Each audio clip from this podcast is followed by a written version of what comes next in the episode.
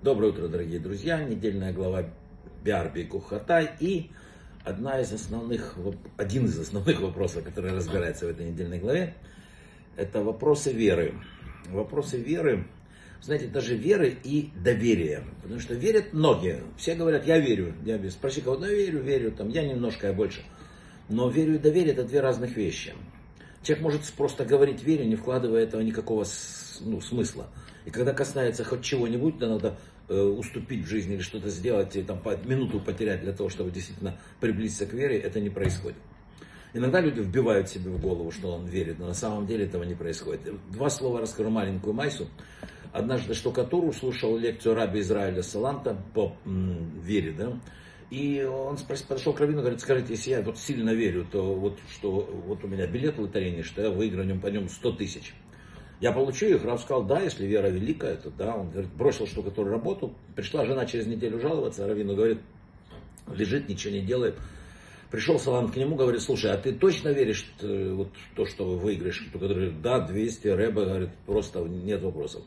Ну что, я тоже поверил. У тебя розыгрыш когда? Через 6 месяцев? Да, смотри. Он говорит, я тебе сегодня даю половину, 50 тысяч. Как ты? Тот подумал, ну, неплохая сделка, говорит, согласен. Он говорит, вот, согласен. Это у тебя нет веры. Если бы ты верил, ты никогда бы мне не отдал. Понимаешь это? Иди работай, говорит. Вера, вера это абсолют. Поэтому мы должны понимать разницу между верой и доверием. Я еще короткую старую майсу расскажу про веру и доверие. Все ее много знают, но э, вот когда человек, верующий человек, решил помолиться на высокой горе, поднялся там к Богу поближе, сорвался вниз, летит, схватился за куст, держится, кричит наверху небо, есть там кто-нибудь? В это время голос, я есть, я Бог. Боже, помоги мне, пожалуйста. Он говорит, хорошо, отпусти кустик. Тот посмотрел, кричит, а еще кто есть там наверху? Вот это вот абсолютная суть веры и доверия. Вера вроде как есть, а доверия нет. Если вера без доверия, она просто не работает. Мы должны полностью доверять Творцу. Тора не ждет от человека абстрактных проявлений любви к Творцу.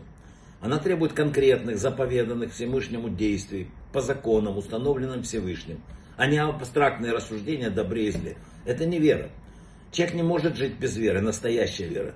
Но только вот в таком виде, как мы говорим, веры недостаточно. Необходимо, чтобы человек совершал действия, притворяющие эту веру в жизнь. И эта мысль повторяется в Торе множество раз. Вообще, вы знаете, вот неумные люди, пусть они меня извинят, увлечены только материальным миром. Они борются за успех, считая, что приобретя много вещей, достигнут счастья. Но не ошибаются, ибо все накопления после ухода из мира человека остаются на земле. И получится очень интересная вещь, как сказал Раби Бахья бен Пакуда. Человек придет голым в следующий мир, заходит в следующий мир, а там вот так ходит, э, ему прикрыться нечем. Я еще одну мазь сегодня, рекорд по мазям расскажу. Она очень важная для нашего урока. Был случай, когда двое родителей богатых устроили помолвку своим детям. У одного из них был превосходный сын, у другого превосходная дочь, как всегда сейчас договорились, каждый даст большую сумму в качестве приданного, поддерживать будет молодежи, купили то, купили, купят то, купят то, дата свадьбы, все есть. Вдруг отсутствует невесты, стало известно, что другая сторона потерпела финансовый крах. И доведено до банкротства, и нет сомнений, что они обстоятельства свои точно не выполнят. Да? Вроде надо отменять сделку, да. Но отказаться от, не так просто, надо идти к кому-то из э, мудрецов поколения. Ну, отец невесты решил, что это небольшая проблема, такое разрешение, безусловно, будет. И он поехал, и приехал к святому человеку э, Равхайм из Цанца. Это автор замечательной книги Деврей Хаим. Рассказал ему свою историю, попросил разрешения на отмену договоренности.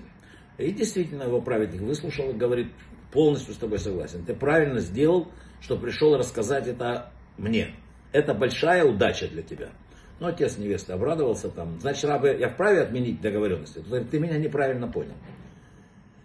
Ты хорошо сделал, что рассказал это мне.